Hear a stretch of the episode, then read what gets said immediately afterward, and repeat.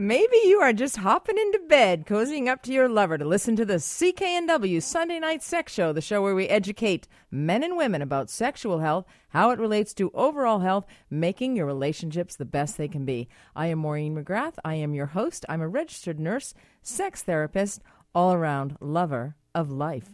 How are you doing today?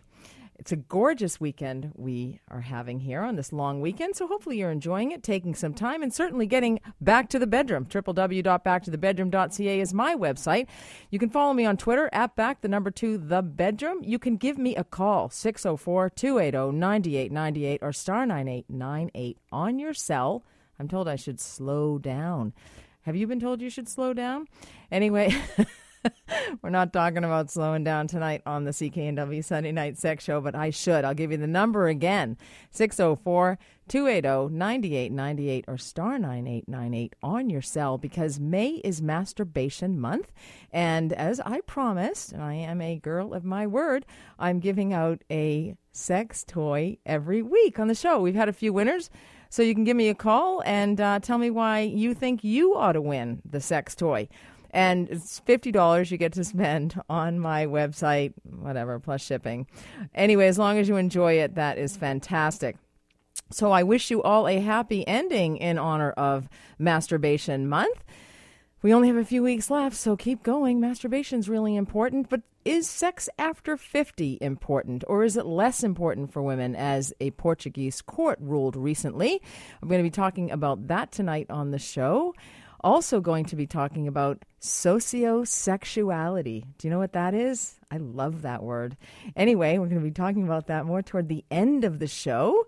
Um, anyway, that's a very interesting and controversial subject, I am sure.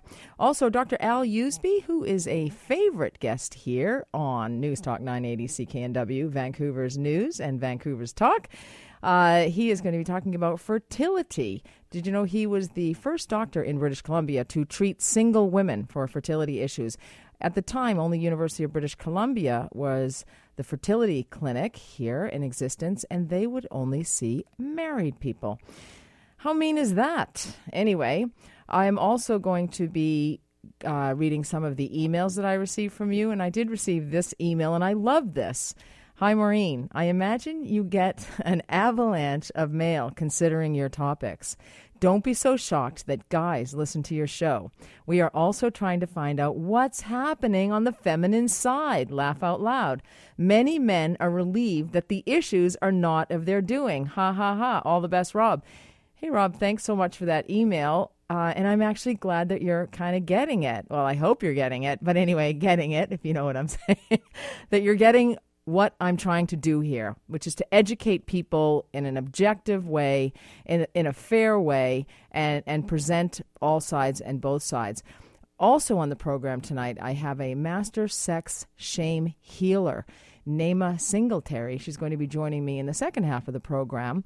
And she has a client base of successful male and female clients who are professionals. They have incredible careers prominent people, but they have one thing in common they were sexually abused as children. Now, that's a tough subject, but she actually helps to treat them and to heal them uh, and walk through that. Uh, pathway of shame and that life of shame because people who have been sexually abused as children or any time in their lives have tre- may have tremendous emotional problems, uh, mental health issues, depression, anxiety, and most all of them will have issues with their sexuality and their sexual health and sexual desire, which is something I talk a lot about because sexual desire is important at any age for men and for women. It's not just women who get low sexual desire, men do as well.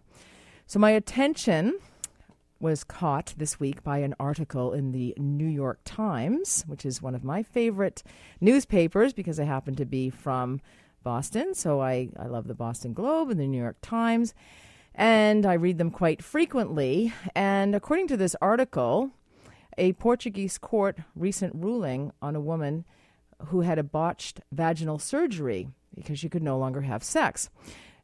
First of all, I want to say something about vaginal surgeries.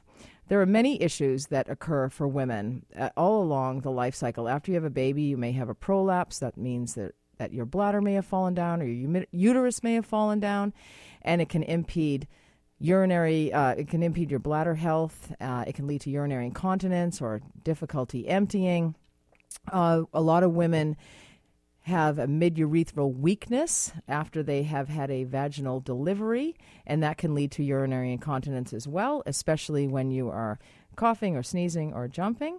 And so, but a lot of women will have just urinary incontinence for another reason, overactive bladder, for example. And many women come in and they say to me, "Can I just have the surgery? Just just tell them I'd like to have the surgery." Well, surgery may not be the treatment, number 1, and you don't want to have vaginal surgery, you don't want to take that lightly in any way. There are so many nerves in the vaginal area 8,000 nerves in the clitoris alone. Uh, we are beating the glands of the penis by twice as many. Um, there are so many nerves there, and the risk of there being damage or having it cut, uh, a nerve cut, or the risk for sexual pain, urinary retention, recurrence is pretty significant for some of these cases. You also want to make sure that the doctor who is doing the procedure or the surgery is a very fine operator. In other words, it is somebody who has done this type of surgery for a long time. So, the type of doctor you would go to would be an obstetrician gynecologist or a urogynecologist, for example. So, you want somebody who's done uh, this surgery many times, and you want to think about it very, very carefully. For example, for a prolapse, you might want to try a pessary or pelvic floor exercisers. Um, or some other conservative measure as well. So, to have vaginal surgery is risky. And this woman, who was a housekeeper, had vaginal surgery uh, some 30 years ago, I think now. And she was awarded about $175,000 because she had painful sex, which is not uncommon. When it happens to you, it's 100%. painful sex after having this vaginal surgery, and she also had urinary incontinence, so leakage of urine. So she couldn't engage in sex after that. So the court originally awarded her $175,000, and then they lowered the award to $132,000 um, because they felt that sex for women after the age of 50 was not as important as it was, in fact, for men. Um, and there was another case of a man, a wealthy man in Lisbon, who had um, he had prostate surgery, and they I, I, guess they accidentally removed his prostate, and with that you're going to get urinary incontinence and also erectile dysfunction issues. But he was awarded uh, five hundred thousand dollars or something. So he was, uh, I mean, this is misogynism, this is sexism, this is abuse, basically. Uh, amongst the arguments, the court's panel of three judges, which included one woman, which drives me crazy when women go against women. But she said that Maria was already the mother of two children, and she was 50 years old at the time of the surgery. Sorry, I think I said she was a bit younger at an age when quote unquote sex does not have the importance that it had at younger ages. I happen to think sex has more importance as women age because they become freer, they deal with a lot of the issues that they have had. Sex can be far more enjoyable. Perhaps the children have uh, grown up and they're out of the house and you can become free and you can engage in things like BDSM, which I'm also going to be talking about at the end of the program, because that can actually increase communication and increase the intimacy in your life. And so that's just another way. And you may not think that that is a way to improve your sex life, but I'm here to tell you it is. Uh, so that's just a little bit of uh, the the sexism and the misogynism and the ageism that goes on around the world, especially around sex. So just raising awareness about these issues and talking about this, I think opening up the dialogue and and hearing what you have to say about it. I love getting your emails, so you can email me at any time, sextalk at cknw.com. You can always come to my clinic over at Crossroads Clinic. email me and book an appointment if you like there's a bit of a waiting list because so many people have sexual health problems.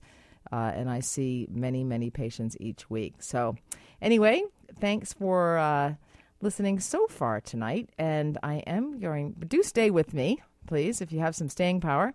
When I come back, we're going to be talking about fertility and the new social media campaign hashtag one in six. I am Maureen McGrath. You are listening to the CKNW Sunday Night Sex Show. Can't see it. I won't sing. I do want to thank Jordan Colbridge for being here at the technical as the technical director tonight because that's not an easy job here on a sex show. We have lots of uh, things we need to turn on here. So, Jordan, thanks for helping out tonight. Jordan. You're welcome, Maureen. Oh, great. okay. He's talking tonight. Yeah.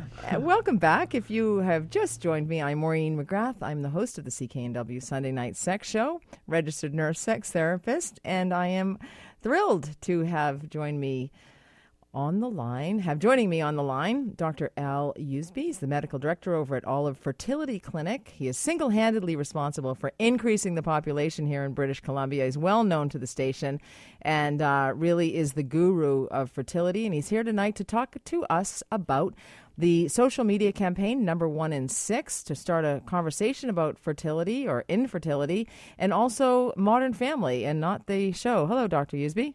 Hi, Maureen. How are you? Oh, I'm fine. Thanks for inviting me to be on again. Oh, well, thanks for joining me on such a beautiful night. I'm sure you have a thousand other things to do. well, uh, it's always important to be on your show. Oh, that's very sweet of you. so, this is Infertility uh, Awareness Week. Is it? I probably got the wrong name. No, that's you're absolutely right, and that's what it is. And why do we have that? Is a very interesting question. It's a, a, a fact that Infertility is uh, a common problem. One in six married couples has difficulty conceiving, and people need to come out of the closet and talk about the fact that they're having difficulty. People need to seek help because we can help the majority of people. So, why are one in six? What are the reasons one in six couples are having problems conceiving babies? Well, there are many reasons. Uh, I mean, that would uh, you're what you're asking me to do is really run through the list of causes of infertility, and there are many. Women may not be ovulating. Uh, women may have problem with their fallopian tubes. There may be a sperm problem related to the male. Uh, but the, one of the most common factors, if probably not the most common factor that we're uh, encountering today, is the fact that women are delaying their childbirth and when or their conception. And we know that uh, the a woman's fertility decreases as she her as she gets older. So women need to know they may make the choice that they want to wait, but women need to know that if they delay their childbearing, there may be some consequences with respect to having difficulty conceiving. There are some risks associated with that. They say women should have babies in their 20s and focus on their career in their 30s, but that might put you out of work. well, women that's are... right. But, you know, times change. Uh, you know, back uh, 50, 60, 70 years ago, women were finished childbearing uh, by the time they were 30. Today, they haven't even thought of starting yet. Uh, absolutely. Things are very different today. And one of the hospitals, one of the local community hospitals, I was speaking to them recently, and they were saying their average age is like 39 years old for a first baby. Well, I think the statistics in Canada show that 18% of all first births are to women over the age of 35, and 24% of all births are to women over the age of 35. Wow. Now, the modern family, uh, the, we may have an idea in our heads about the the couple that seeks fertility services. Uh, they may be 35, they've tried for a year, they can't have a baby, they come to the clinic. But that's not necessarily the modern family that you see in the clinic, is it? No, not at all. I mean, that that is maybe the majority Mm-hmm. where we have couples who are difficult uh, having difficulty conceiving, but it certainly isn't the, necessarily the norm.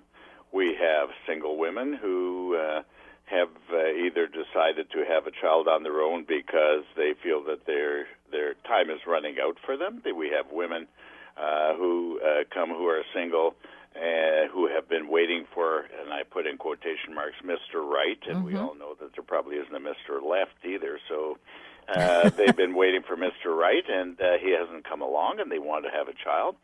So there are single women now coming to have children. Uh, there are same-sex couples, both male and female, uh, who wish to have uh, a child. It's more difficult, obviously, uh, with the male because they need uh, uh, not only an egg from an egg source from another woman, but they also need someone to carry the pregnancy. Whereas in the female, uh, they may already have the egg and they usually have the ability to carry the pregnancy. What they need is sperm to fertilize it. So we have that. And then we have uh, women who are requesting egg donation. In other words, uh, uh, their eggs are no longer um, uh, going to be able to produce a pregnancy, so they have uh, used the eggs from another woman. Uh, we have gestational carriers where a woman can't carry a pregnancy and has someone else carry it. So the definition of uh, a mother uh, extends far beyond what we used to think of as a mother, which was somebody who gave birth to you. Absolutely. Now, I do want to mention um, that one couple that has been in your clinic, they were actually going to be on the show tonight, but they couldn't make it. Uh, he, J- Justin of the couple, Justin and Brett, have an amazing uh, blog that they write, ourmodernfamily.blogspot.ca. Yes, um, they uh, uh, they're a, a, a male couple who have had an egg donor and a gestational carrier, and they are the parents of uh, twins, and so. How nice is that? Well, uh, you know, it was something that was unheard of. I'll and babysit. that, you know, we're in a very difficult position in the in the what we provide in our work because we will never please everyone. Uh, I would like to be able to provide services, and we do provide services for all people who require fertility promotion at the Olive Fertility Center. But there are some people who will come and say, "Well, how can you do this and how can you do that?" My response is, "How can you be the judge of what is what a couple uh, a couple should have?" Absolutely. I was just saying that today. I I am not somebody who I don't like to be controlled in any way, and I will never control anybody.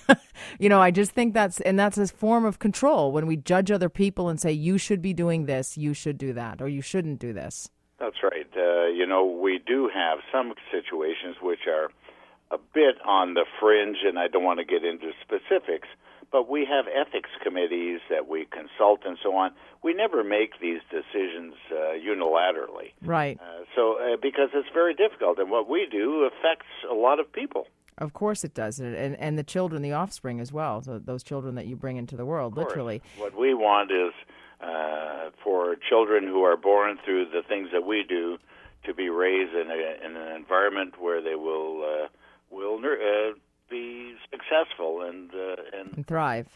Exactly and thrive. That's the word I was looking for. I knew it. Uh, now you've got this one in number uh, hashtag one in six campaign aiming to empower patients to speak out about their lived infertility experiences and to educate the public because a lot of people are ashamed that they're infertile.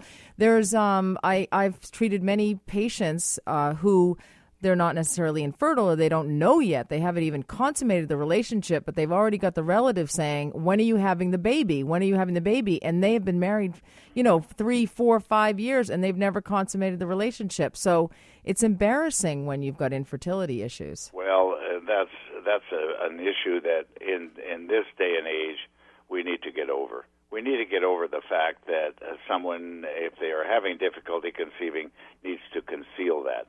There are unfortunately some ethnic issues in some uh, ethnic groups where it's very difficult to raise that issue. But the worst thing that anybody can say is, when are you going to have a baby and so on because a couple may be struggling to have a baby and they don't need that that little push to to push them over the edge feeling even worse than they already do because they're not being able to conceive Exactly, and it's added pressure, and it's nobody's business, quite frankly. I think I think it's a private affair myself, but you know, who am I? Um, so you have a big event coming up this week, Tuesday night. You have a public health event. yes we do uh, we have uh, uh, the olive fertility center has just opened a new office in surrey Wow. Uh, it is lovely, and we have an absolutely wonderful physician uh, named uh, Dr. Gunu Varesh. Uh, Gunu is a Canadian, born in uh, Winnipeg, raised in Winnipeg, but trained in Ottawa. And when we learned of her, we hired her as soon as she finished her training to join us at Olive. And Gunu is uh, running our uh, Surrey office. and uh, she is doing a public forum on Tuesday night at 6:30 in Surrey at the Surrey Library, and she's going to be doing it in conjunction with uh, uh, the Acubalance Group with Dr. Uh, Lorne Brown and his team. Uh, to discuss uh, all of the issues related to fertility. So it's a big event, and it's all part of this Infertility Awareness Week which was really spearheaded by IAC, which is the Infertility Awareness Association of Canada, which is a support group for uh, women, for couples who are having difficulty conceiving. Well, you we, do phenomenal work. Unfortunately, we've got to go to break right now. We're running out of time. Thank you, Dr. Yuzpe. And your website is? www.olivefertility.com. All right. Thank you so much for joining me once again on the program, and we'll have you back. All right. When I come back, you are going to stay with me. Uh, when I come back, we're going to be talking about sexual healing. I'm Maureen McGrath, and you are listening to the CKNW Sunday Night Sex Show. Welcome back. Thanks for staying with me. I'm Maureen McGrath, and I am the host of the CKNW Sunday Night Sex Show. And I do want to thank Steve for staying with me and hanging on the line. Hello, Steve. Yes. Hi. How are you? Fine, thanks. How are you? Oh, um, uh, fair to middling. Oh, that's not yeah. good. Oh no, could be a bit of good and a bit of bad, and well, I like it really good. well, I'm doing I'm doing pretty good today, actually. Okay, that's good. Yeah, yeah. Um, I guess uh, my story is a bit of a love story. Oh, uh, my favorite. I love love stories. Wonderful. So do I, especially now. I saw a love story last night. It was a forbidden love story. The HMS Pinafore. It was a light opera. It was fabulous. Oh, wonderful. Yeah, it was fantastic. So you well, tell me about your love story. Well, 40 years ago, I was what, 24 years old, and um, I met uh, a man in Montreal who was up here uh, visiting from San Francisco Bay Area. At that time, I was uh, struggling with my sexuality. In high school, I had girlfriends. Even in elementary, I had a girlfriend. Mm-hmm. Um, uh, later in high school, um, after high school, uh, many girlfriends, but then I was starting to explore my uh, sexuality and uh, became a little confused. Ultimately, um, with this, with my sexuality, questioning myself, doubting myself. Mm-hmm. Um, uh, along comes my, I'll call him Munch, uh, my Dougie boy. I don't know what the heck, my my beautiful Dougie boy. Oh. Yes, uh, he was uh, 30 years my senior. Wow. Yeah, he's the age I am now. Interesting. And, uh, pardon me? I said interesting. Love knows no bounds, and there's no accounting for neurochemistry of love and lust. This is true. You, mm-hmm. you just never know where love's going to come from. That's right. And um, uh, I was uh, playing a little jazz. Uh, I was a drummer, and a very impoverished drummer with a hole in my shoe. I didn't even know was there until I crossed my leg, and he saw the bottom oh. of my foot. Oh he bought me out and bought me a pair of, you know, sneakers, and uh, that kind of embarrassed me. And, uh, but then he was interested in Montreal, so he, uh, knowing I was a starving musician, invited me out to dinner. I showed him around all the various Montreal hot spots, great restaurants, and um, then he mentioned something about the Laurentians. So I brought him up to the Laurentians, and, um, uh, and there we went to a little uh, bakery there quite famous bakery. Used to, I think, to the best of my recollection, uh, they would supply all of uh, Air Canada with their bread, and um, they had a contract, I believe, for some time regarding that. And uh, great apple pies, great berry pies. Oh, isn't that lovely? It's a quaint little town in Saint Sauveur, and so I brought him up there, and um, then brought him to um, a relative's cottage, which was vacant uh, for the summer. This is now starting to sound like a grand story. Yeah, well, I hope I'm not taking up too much airtime. Well, the show's only an hour. I just want you to know. we may have to. Well, but I love it. Don't well, get me wrong. We um and uh, and Carrie, you were if we could just perhaps speed things up a little bit. I generally like to keep things slow and easy, but uh, or rough. No. prior to him, prior to Dougie, yes. Uh, it was mostly just sexual encounters, and I wasn't finding love in, in these sexual encounters. Sex was great, was wonderful. It was erotic and exciting, and um, but And you were together for 40 years. that's right. Well, not with Doug. I mean, not- not Oh, no. excuse me. The, the Doug and I didn't um, uh, have sex until um, uh, three or four days or five days into our relationship. so you waited. yes, uh, which was unusual in the gay community. Well, Oh, yeah. unusual in a lot of uh, Well, yes. relationships. Yeah. Well, could be. Um, And so, 40 years later, yes. I've come to realize um, that um, love and sex um, uh, can be and should be at times two different things. Sex But but be- sex can enhance love. oh, absolutely, Absolutely. absolutely.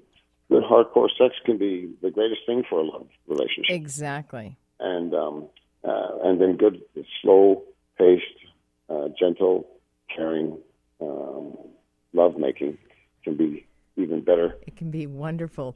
You know, and I love your story, I, but I, I suspect there's more to it.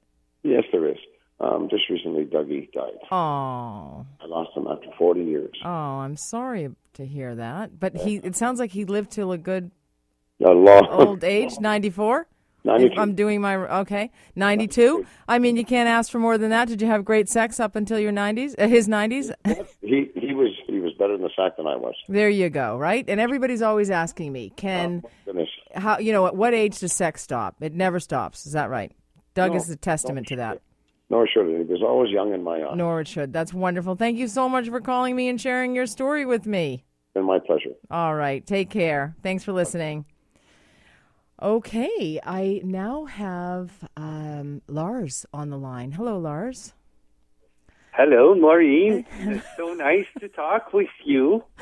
I have wanted to call many times. Anyway, I how are you? I could not be better, Lars.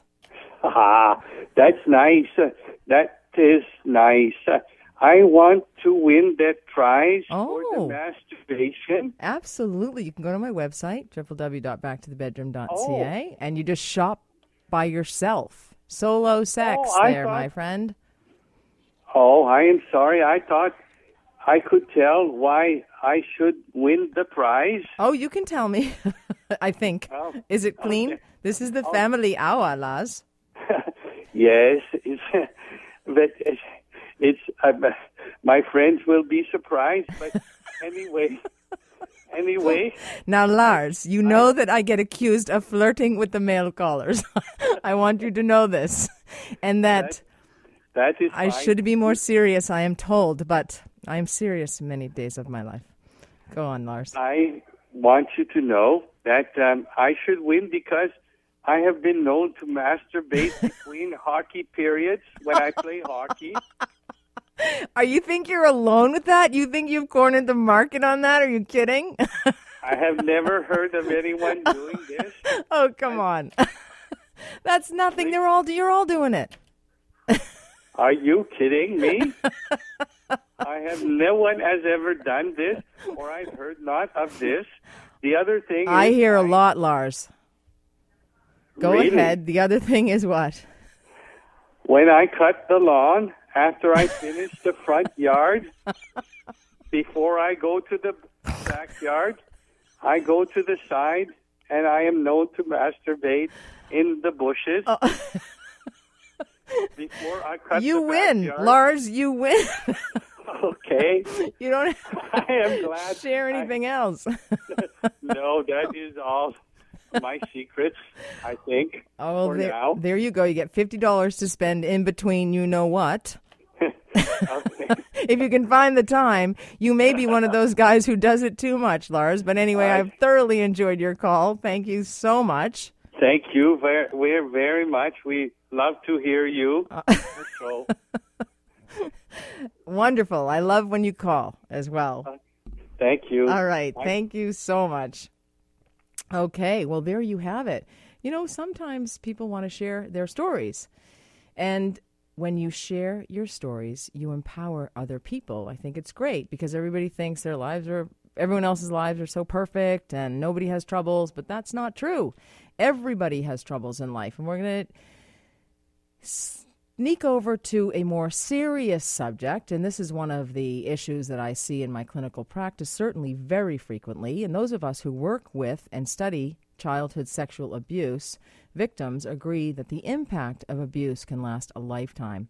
Many people, many of these victims, live with the shame of what happened to them and may suffer with a myriad of mental health problems like depression, addiction, and dissociative disorders. They have tremendous trouble, or they may have tremendous trouble with relationships. They may have one relationship after another. Some actually even self injure. Others may become abusers themselves. Most have sexuality and sexual health issues, including, uh, as you might be aware, issues with sexual desire. Uh, when I come back, I'm going to be joined by a master sex shame healer, Nema Singletary, the founder of the Academy for Womanhood. I'm Maureen McGrath. You're listening to the CKNW Sunday Night Sex Show. Welcome back. I'm Maureen McGrath. You're listening to the CKNW Sunday Night Sex Show. I am joined on the line by Nema Singletary. She's a master sex shame healer. If you're just joining me now, we're going to talk about the very devastating subject of childhood sexual abuse and the impact it has on adults and the impact it has on adults all across the life cycle and at many times in every single domain of their life. Hello, Nema. Hello, Maureen. How are you? I'm fabulous. That oh. was a very elegant transition earlier with your very entertaining guest. That was great to watch. Listen to this is radio. Face for radio.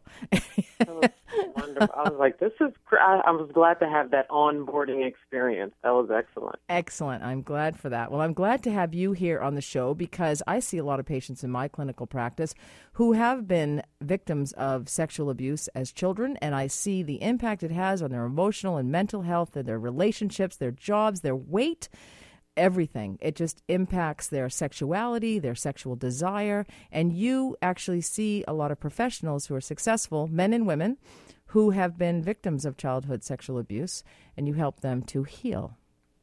This is true. Well, thank you very much for your great work. And so tell me, I know a thing or two about it because I understand that for validation, validation helps people and and letting people know that it's abnormal, that it wasn't healthy, it wasn't normal for them to happen, it wasn't their fault, those kinds of things. But what are some of the strategies you impart on people to get them through the healing process of sexual abuse? Yeah, so you use the word strategy. Um, thank you for asking the question. And I wouldn't use the word strategy. When I hear that, it just sounds so much like, you know, one, two, three, wham, bam, go do this, eat this, taste this, come back and report back, and we'll take it from there. And my experience with working with healing sex shame is it's all about uh, presence with the client and them having the permission to feel everything, to feel the consequence of being this person who's been walking around with these wounds. And so if I were to select, you know, the thing, the and I'm going to just select something that's hot and significant and it's non-negotiable when it comes to healing sex shame. And there are many, but if I had to pick one, I'd say the quality of your presence with a client. And what makes a person have the quality of presence with the client is one, oftentimes, um, for example, I always use the example of uh, a person who went to school and got, you know, PhD in psychology and trauma and has learned, you know, two or three modalities for healing because there are so many. But let's say they learned three modalities for healing trauma, you know, subs- uh, uh, uh, medications, etc. All these different things they do to help patients, right? And then you have another person who was abused as a child and no one understood them. Nobody knew how to help them. They never told anybody. They kept quiet about it, and they just walked around this for years. And at some point, they had to figure it out because they noticed They weren't able to hold boundaries with men. That oftentimes that's how my clients are. They don't know how to create and hold boundaries with men. They don't know how to stand up in the boardroom when they're supposed to take a leadership position. They don't know how to uh, be the mom with the kids because a big part of them still feels like a kid themselves. They don't know how to attract men even when they want to start dating again. I'd like to clarify something. Um, the, this can happen to men and women, correct? This is true. Not is so. It's not true. just women who are sexually abused. It's not. Yeah. I speak from you know the feminine angle because most women, those are most of my clients, women. Right. Um, and it's and that's a whole other conversation, Maureen. Like men actually admitting sexual abuse and talking to someone about it. My experience is that it's there's like shame, sexual shame, and then there's the shame that you are ashamed for men. It's just a whole other weird thing that we would have to do an entirely different show about. But you're right, both men and women are abused.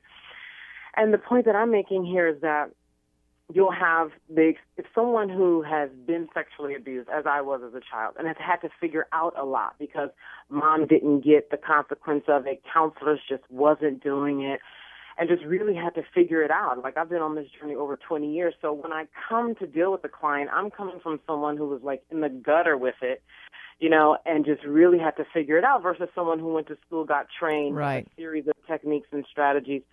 So I say the quality of presence is what matters because like you need to be able to hold me as the practitioner or whoever needs to be able to hold the full spectrum of emotions, even ones that, you know, I may have never experienced because if a person cannot unload that in their healing journey, then it's not going to happen in our relationship together. Does that make sense? Absolutely, it does. And um, so, can people heal from having been sexually abused as a child?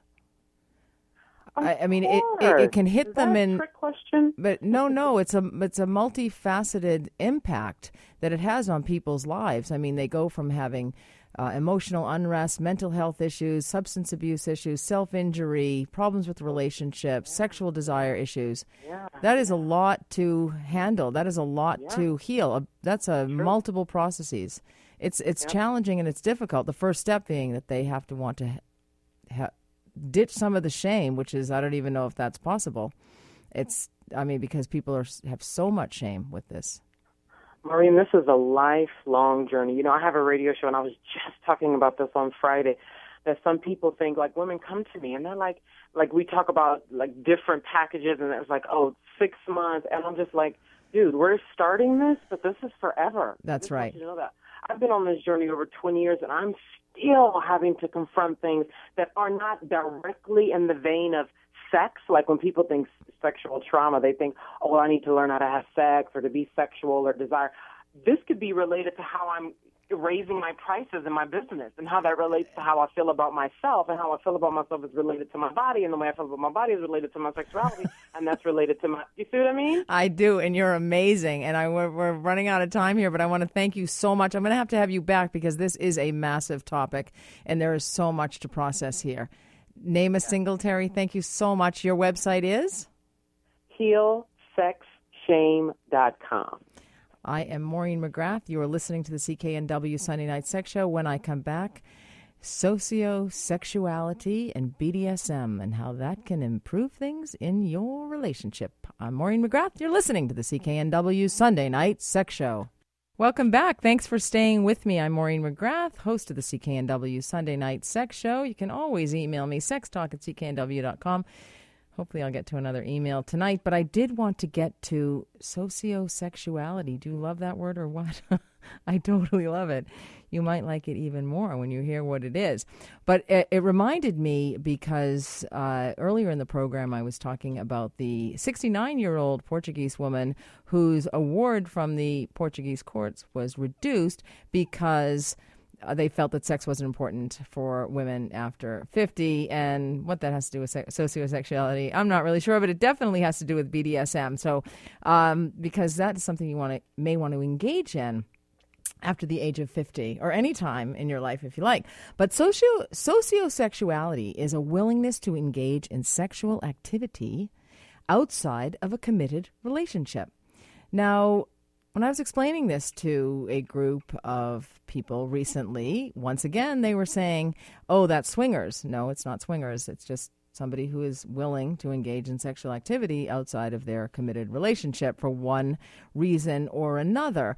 It's a case for casual sex. So if you approach this with a certain mindset, it can actually be an ego boost. And there was a study done at Cornell and NYU, two of the top U.S. universities found that those with unrestricted sociosexuality can actually feel better about themselves after casual sex. So, this is just something to think about. We're always pushing about self esteem, and I talk a lot about sexual self esteem, and there's many ways to increase that and improve that. But sociosexuality is one way, and that's that one night stand can make you feel great and powerful. It, there's nothing more arousing than somebody who is attracted to you, or you think that they might be attracted to you. Um, you know, so the the mind is a uh, is a great sex organ, and so one night stands. It's something to consider if you're feeling a little down about yourself. Um, so we don't think of it that way, and and it's not necessarily to hurt somebody in in the relationship, or uh, it it may just occur in life and may just happen. You never expected it. Uh, you may not be open to BDSM, bondage, dominance, sadomasochism, in case you're not sure what that is. And that may conjure up some negative attitudes and ideas, but getting kinky can actually make you a better communicator. And what is the biggest problem we have with sex? It's about communication. As you can see, I have that problem. Not. Anyway, sorry.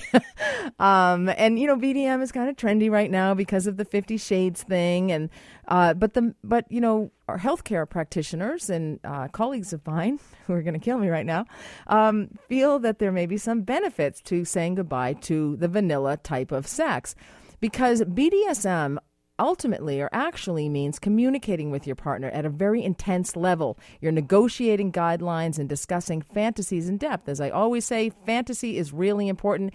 It builds a greater trust in your partner and a greater sense of intimacy with that person. It can be psychologically balancing.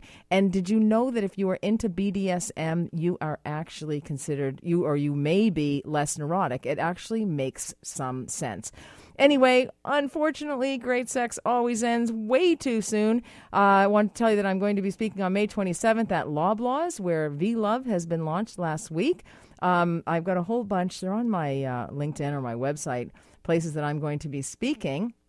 But one, I'm going to be in full cowgirl mode at the Cloverdale Rodeo. Ride 'em cowboy. Uh, anyway, so that's going to be a lot of fun. It's an aging gracefully lifestyle show. And I hope to see you there on June 27th, 2015. And I think I'm speaking at like 1 o'clock in the afternoon at Shannon Hall. So do come out for that. Uh, I'm looking forward to that. I Hopefully, I'm going to uh, do some riding that day out there. So hopefully you will as well. And lots of other talks that I'm giving on Tuesday, the iCord uh, event, talking about uh, vaginal health, which is vital. Anyway, w- please visit my website, trip, which is always improving, www.backtothebedroom.ca. Follow me on Twitter at back the number two the bedroom, my blog. I have a couple of blogs actually, and I have some new video blogs coming out this week that hopefully will uh, entertain you, if nothing else. uh, i have really lost it now. Wait till you see these. Anyway, uh, right, Jordan? Uh, so next week, uh, men who don't want to have sex. Why is fantasy important? And anyway, great sex ends way too soon. Have a great and sexually healthy week. I'm Maureen McGrath, and you've been listening to the CKNW Sunday Night Sex Show.